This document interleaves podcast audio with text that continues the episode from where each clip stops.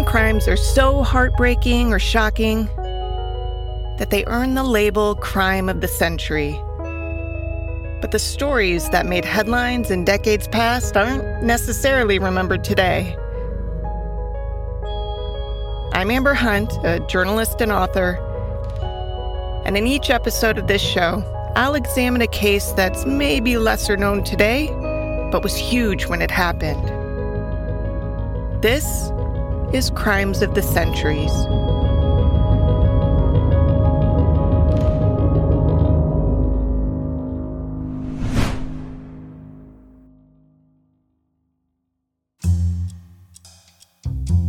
Lisa Gherardini was a soft featured woman with a delicate, sly smile. Because she breathed her last breath more than half a millennium ago, we don't know a whole lot about her life beyond that she was born in the late 15th century and married off at age 15. Still, whether you recognize her name initially, I promise you, you know her face. And part of the reason you know her face is because of the time she was stolen in one of the most daring, yet non deadly, crimes of the 20th century. When Mona Lisa was stolen, she left a masterpiece. After her recovery, she returned to the Louvre bigger than just art. Obviously, this crime is a bit different than our usual fare on two counts. First, it's an art heist, and second, it didn't happen in America. We're crossing the pond for this one. That said, this story was in every major newspaper in the US for months. Not only that, but the first suspects in the crime happened to be high profile American businessmen.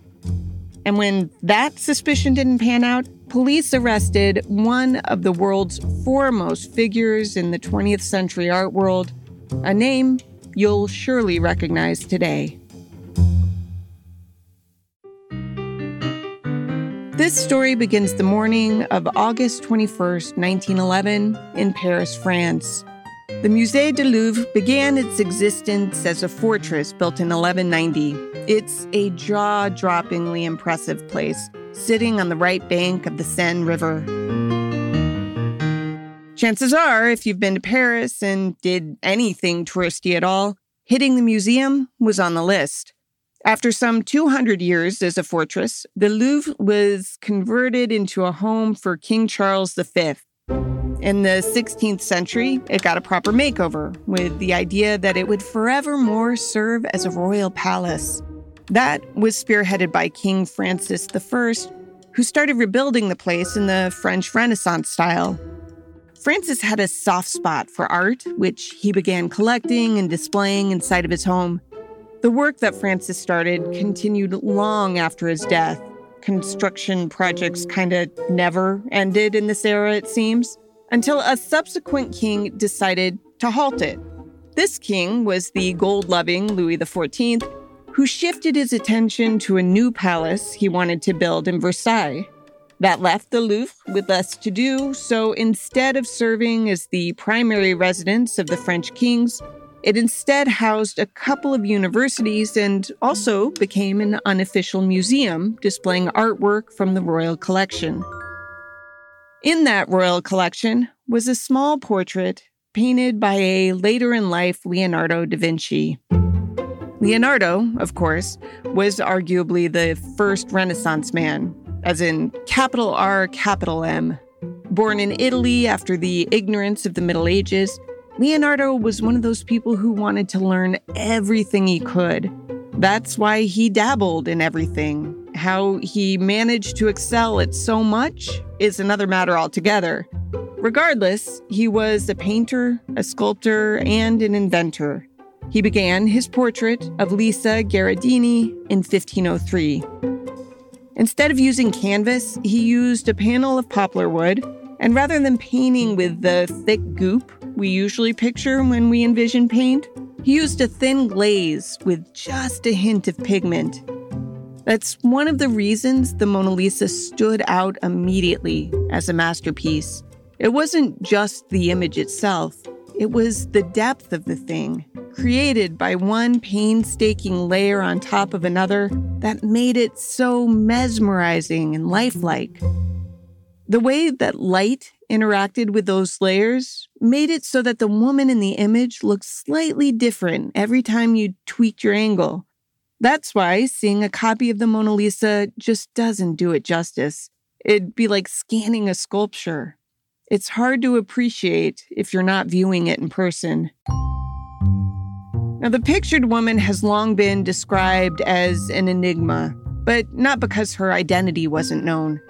She was Lisa Gherardini, the third wife of Francesco del Giocondo of Florence, whom she married at age 15. We know the broad strokes of her history that she was born July 15th, 1479, into an aristocratic family in Florence, who by the time she came around had lost a lot of clout. Her father was a farmer producing wheat, wine, and olive oil. Lisa was the oldest of seven children, four of them girls. She got married on March 5th, 1495, to a cloth and silk merchant who had been married twice before. Because there wasn't a hefty dowry involved, historians tend to think she probably married her husband for love. Imagine that. The couple had six children, one of them a baby daughter who died at birth. The rest survived childhood.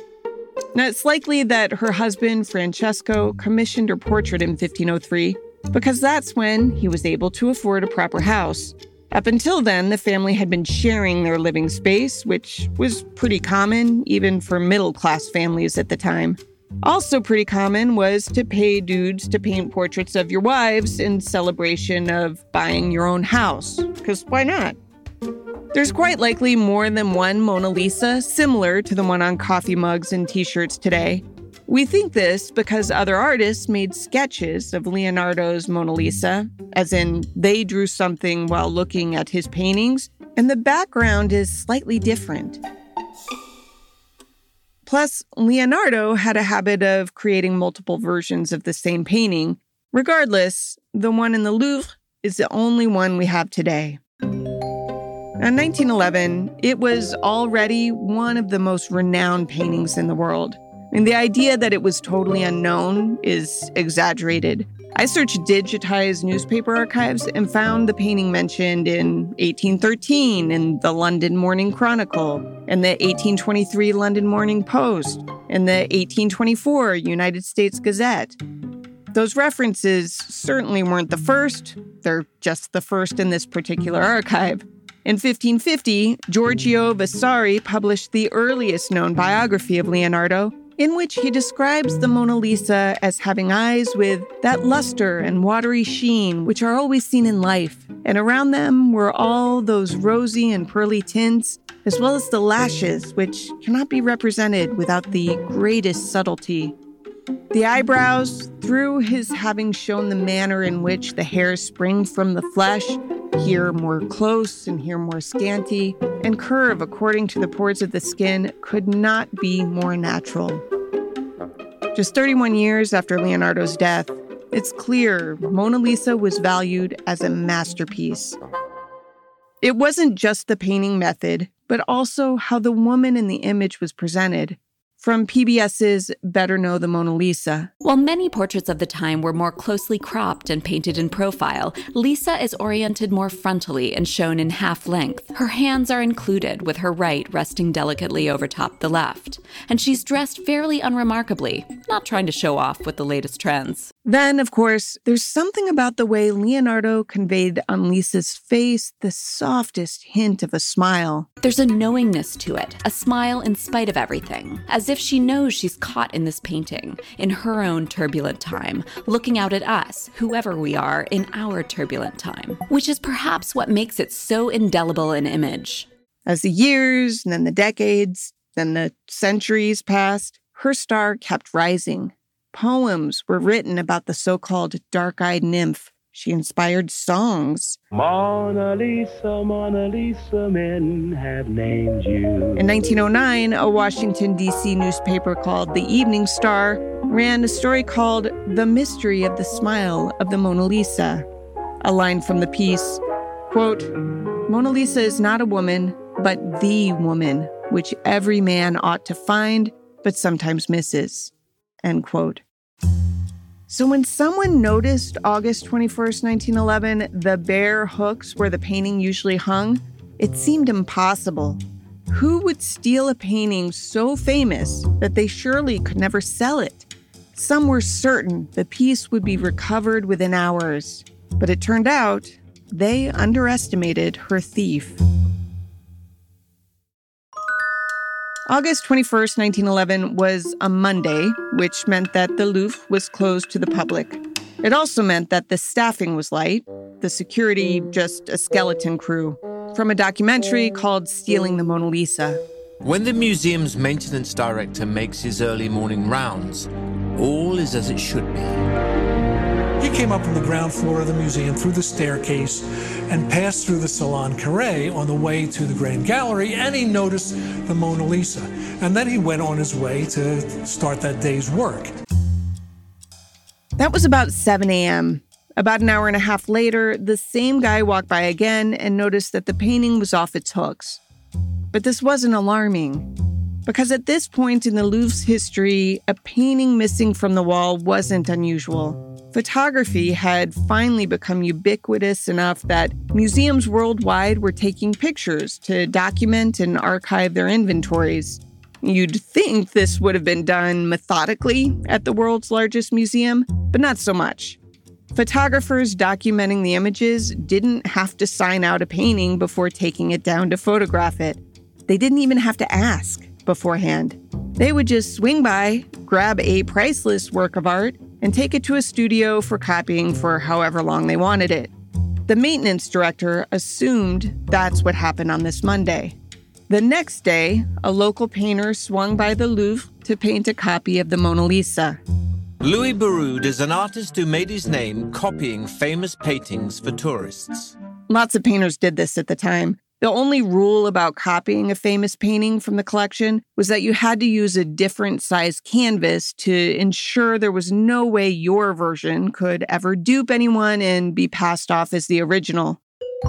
And copies were big business, which meant counterfeiting was a real concern.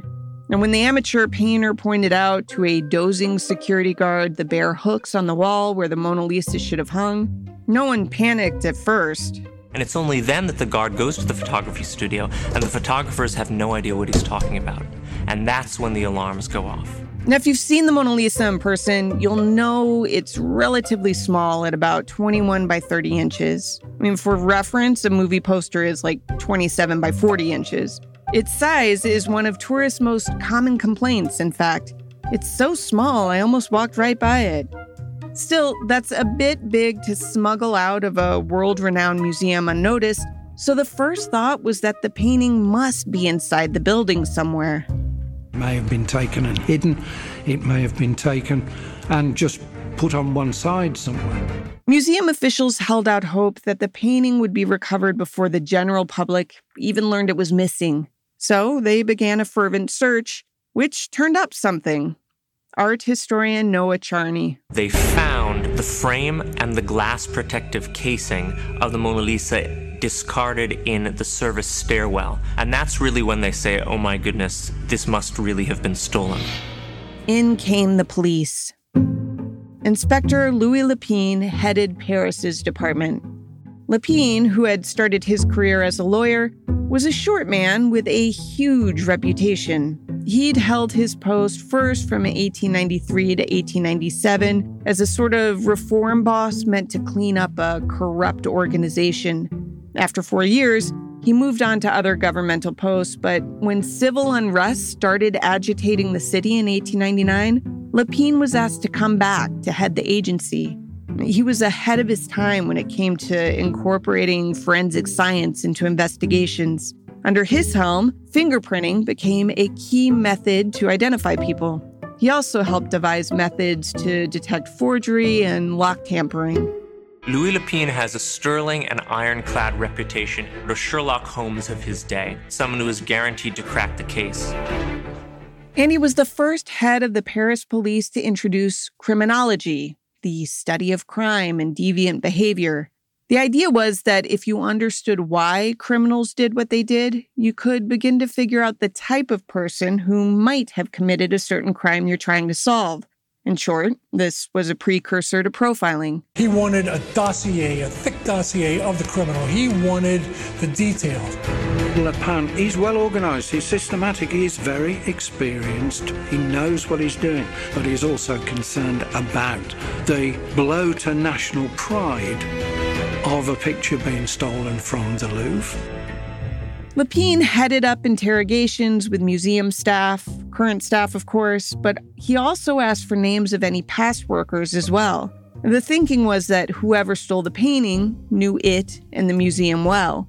This is because the timing of the crime was just too perfect, occurring on a Monday when the museum was closed and lightly staffed, plus the ease with which it seemed to occur. And even a small painting isn't easy to unhook from a wall if you don't know how it's connected. Lepine developed some theories, but found few hard leads. One thing he did find was a fingerprint on the glass of the frame that had been ditched by the thief in the stairwell. It was a good, clear fingerprint, too. So he called in an expert. Alphonse Bertillon was, like Lepine, considered one of the finest investigators in the world. He'd started in a clerical position with the police. Here he copied and filed small identification cards with recorded descriptions of daily apprehended criminals. This is from a video I found made by McKenna Burns Forensic Science. Now, Bertillon was a very structured and organized man. Thus, he found that the disorderly and brief manner in which the criminals were being inadequately identified was frustrating. The system was not useful at all in the tracking of recidivists or repeat offenders. So he developed new ways to track offenders. He standardized the process of taking pictures of criminals. In other words, you can thank Bertillon for the mugshot. And Bertillon didn't invent fingerprinting by any means, but he is cited as the first in Europe to use fingerprints to solve a crime. Truth is, though, he happened to think that there was a better way to ID people than the whorls and loops on the pads of their fingertips. He thought that a person's measurements were more important that all people could be distinguished from one another if you knew things like the length and width of their heads, their seated height from head to ass, the length of their middle finger, the length of their left foot. It was called the Bertillon system.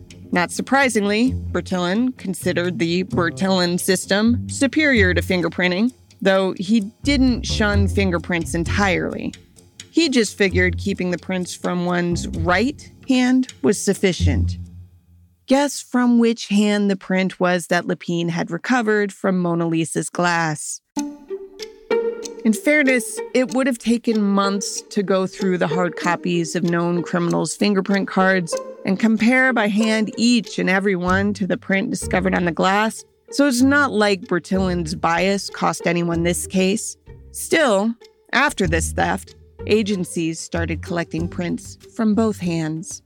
Meanwhile, journalists worldwide began reporting the crime of the century. It was massive news. A British newspaper headline read Paris has been startled. In the US, the Washington Post wrote the art world was thrown into consternation. The New York Times wrote that the theft had caused such a sensation that Parisians, for the time being, have forgotten the rumors of war. War was about three years away at this point, by the way. It's worth noting the painting's theft pushing global tensions to the bottom of the front page caused some to think that this was all a false flag operation, a governmental prank to distract people from paying attention to the grim world stage. Conspiracy theories are not a new phenomenon.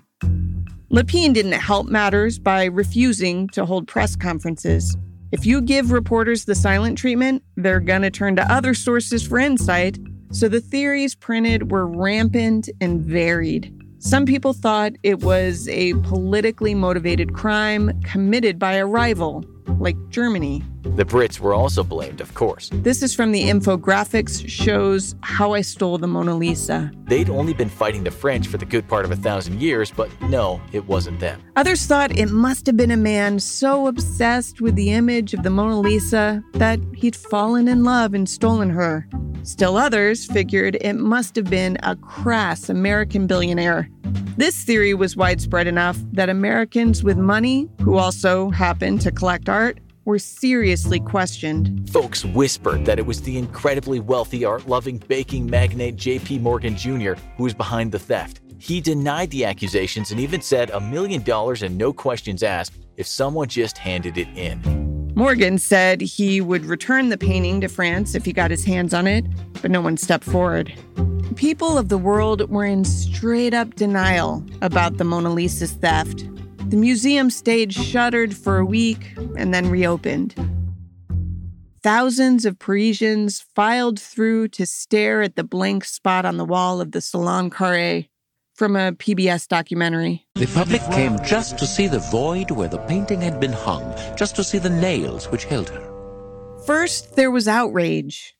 Then there was humor. There was a chorus line in, in one of the cabarets that came out all dressed as the Mona Lisa. I think they were topless. they printed sheet music about the, the theft of the Mona Lisa, which they sang in the cafes. Movie stars and singers dressed up like Mona Lisa for photographs. Postcards with her image were selling like crazy. There were jokes, there were riddles, there were cartoons. Somebody wrote to the newspapers and said, when are they going to take the Eiffel Tower next? That's obviously uh, got to go. To investigators, of course, the theft was no laughing matter. They worked around the clock trying to recover this stolen painting, relying largely on the many interviews they conducted with anyone and everyone connected to the Louvre. One plumber recalled for Inspector Lepine an odd interaction he had had the morning of Mona Lisa's theft. He said he'd been walking up the stairs when he spotted a fellow worker. He recognized the guy as such because he was wearing the same smock assigned to employees. And that guy was futzing with an exit door in a stairwell. For some reason, the door handle had been removed, and so this worker couldn't leave the building. He had with him a parcel that didn't make much of an impression, and he asked for help in opening the door. To which the plumber replied, oh, Take it easy, take it easy. This is Seymour Reit, author of The Day They Stole the Mona Lisa. I have pliers, I'll open the door. So he opened the door. While combing through past employees, Inspector Lepine came across a subcontractor called Gobiet. The Gobiet firm was significant because the Louvre had commissioned them to make protective glass cases for some of the works in the museum after an anarchist had successfully slashed an Ingres painting with a knife as a political protest. Five men had worked in the Louvre on the glassing project between 1907 and 1909. Four of those five willingly came in for questioning, but one didn't. He was a 29 year old man named Vincenzo Peruggia with a criminal record. Vincenzo Peruggia is an Italian migrant worker. He's not well educated. He was poor, very poor, and he probably drinks too much. It was an interesting development, but Lepine wasn't convinced. He viewed Peruggia as a lowbrow common criminal, and Lepine was certain that whoever had stolen the Leonardo painting was an aristocrat, highbrow, probably an artist himself. Which is why he ignored this lead and focused instead on a brash young artist who'd been making waves in Paris as something of a counterculture leader. His name was Pablo Picasso, and he was about to be accused of the highest profile crime in the world. Months passed after the theft of the Mona Lisa, and investigators were no closer to figuring out where she had gone. Finally, they got a tip directing them to Pablo Picasso, the Spanish artist who would ultimately be best known for co creating Cubism with George Braque. In 1911, Picasso was the consummate bohemian artist, living in an artist studio in Montmartre, littered with cigarettes and paintings, a home he shared with his lover, Fernand Olivier. Noah Charney again. Pablo Picasso was the exact profile of what Lepine thought he was looking for. He was erudite, international. Even better, he was a foreigner. Even better than that, he was, in a roundabout way, an art thief. A man named Joseph Géry Pieret had palmed several statues from the Louvre around 1906. That guy had given some of the statues to a poet named Guillaume Apollinaire, who was one of Picasso's closest friends. Apollinaire, in turn, had given Picasso two of the stolen statues. After the Mona Lisa was stolen, Joseph Géry Pieret walked into the Paris Journal and told the reporters that he was an art thief and he knew where the Mona Lisa was. The authorities suddenly started grinning like the woman in the painting. One thing led to another, and the gendarmes were knocking at the door of a young Pablo Picasso. This is Joe Medeiros, director of The Mona Lisa's Missing. The police go to Picasso, who's who's sweating, who's terrified, who's afraid that he's he's going to be, you know, at best deported, at, at worst, you know, sent to uh, Devil's Island. There, they found two statues stolen from the Louvre. If Picasso had hoped to play dumb about them, he couldn't. Those Iberian statue heads were painted by Picasso into the very famous painting Les Demoiselles d'Avignon, painted in 1907 and considered the very first work of modern art. Things did not look good for Apollinaire and Picasso. Both were arrested. When they appeared before a judge, their insistence that they didn't steal the Mona Lisa was undermined by Picasso blurting an outright lie. He claimed he had never laid eyes on Apollinaire before, despite the fact that they were known to be close friends. It's maybe no surprise that after this arrest, the two were never again quite as close as they had been. Other art thievery aside, police had nothing concrete on Picasso related to the Leonardo painting, so he ultimately was dropped as a suspect. It was a huge blow to Lepine and his reputation.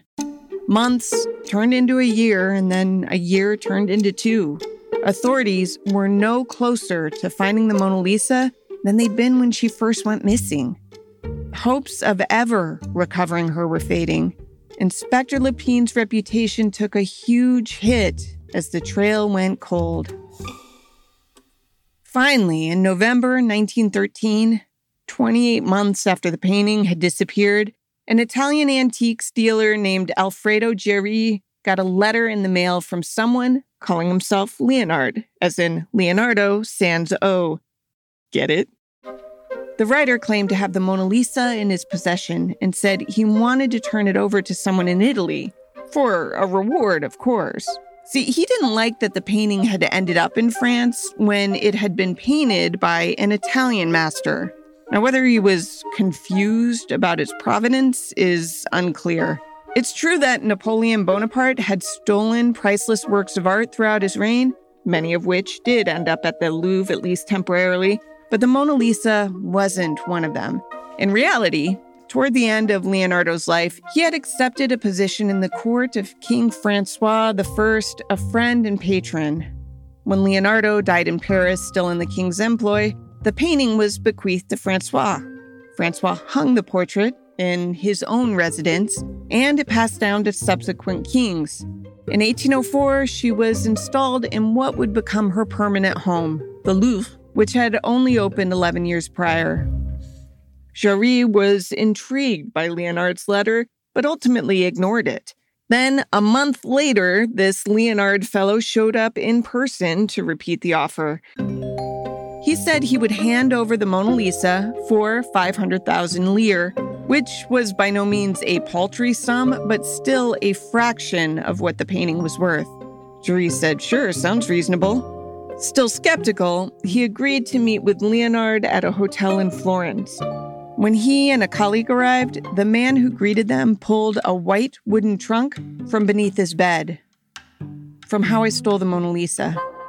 Geri was aghast, shocked, when what he saw were, in his own words, wretched objects broken shoes, a mangled hat, a pair of pliers, plastering tools, a smock, some white paintbrushes, and even a mandolin. Damn. Leonard wasn't done though. He emptied the trunk and then opened a secret compartment. Geri's eyes sparkled. He almost wept. In front of him was the Mona Lisa, marvelously preserved.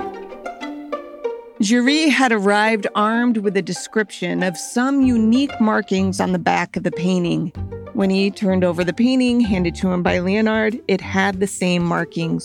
Geri told Leonard that he would contact the Italian government and help secure him the reward he had requested.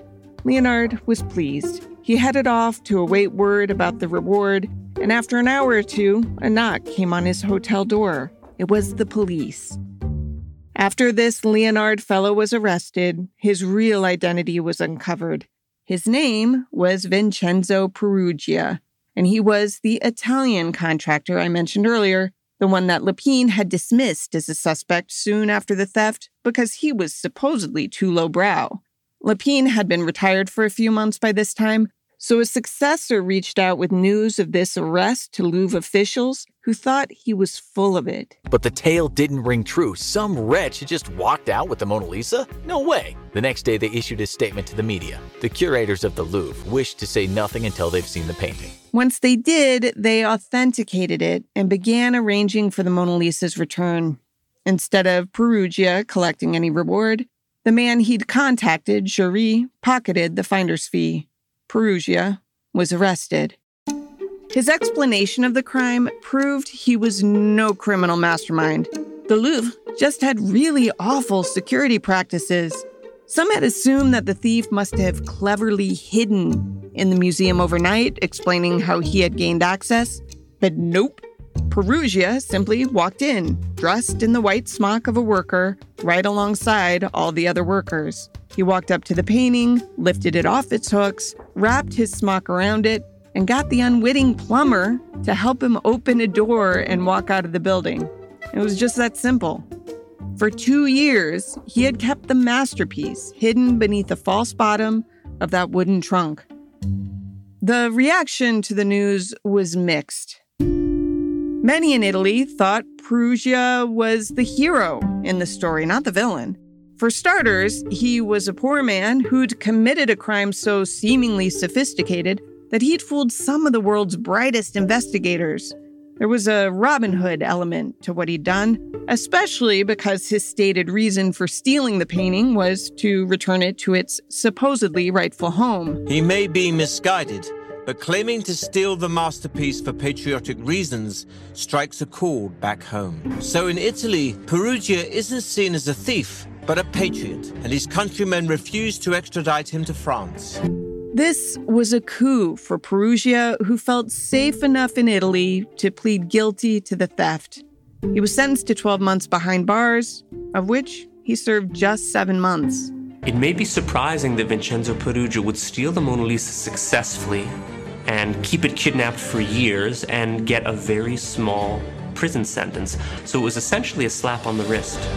It's worth noting that any notion of altruism being Peruggia's real goal is undercut a tad by the fact that he asked for 500,000 lire.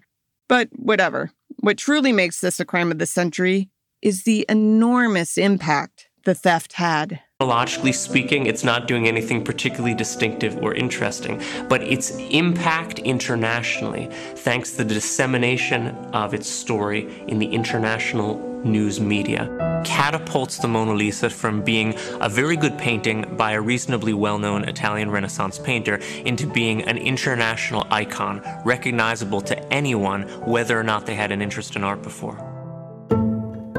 Today, there are Mona Lisa jigsaw puzzles, mouse pads, coffee mugs. I found Mona Lisa paints and bars of soap online.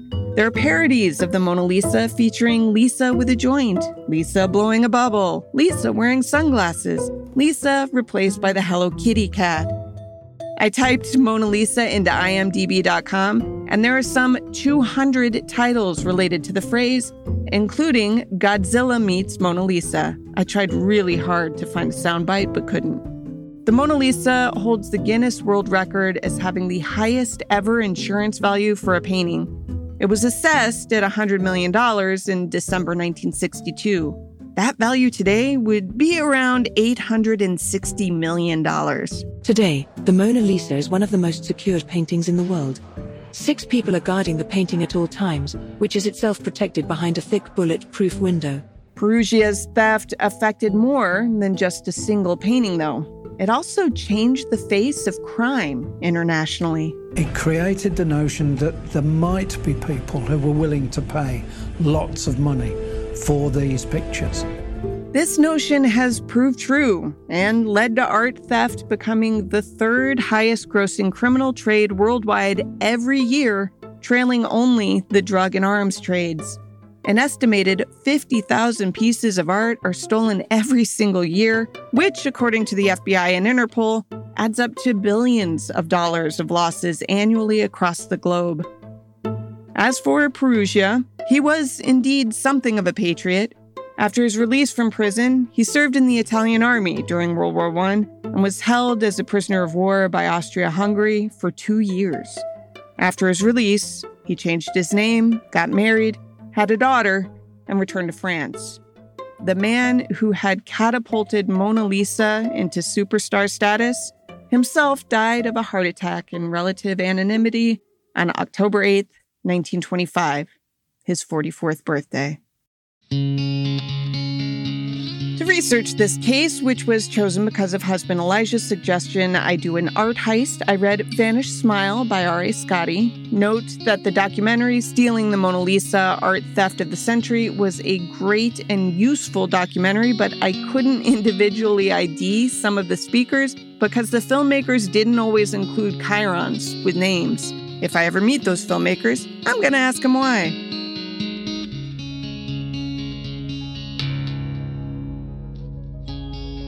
Crimes of the Centuries is a production of the Obsessed Network. To learn more about its shows, go to obsessednetwork.com. This case was researched by me, Amber Hunt, and produced by Garrett Tiedemann. Original music is by Bruce Hunt and Andrew Higley. Other music comes from Blue Dot Sessions. If you like us, help us out by rating and reviewing us on Apple Podcasts. For more information or to recommend a case, go to centuriespod.com. On Instagram and Twitter, we're at Centuries Pod. And check out the Crimes of the Centuries podcast Facebook page.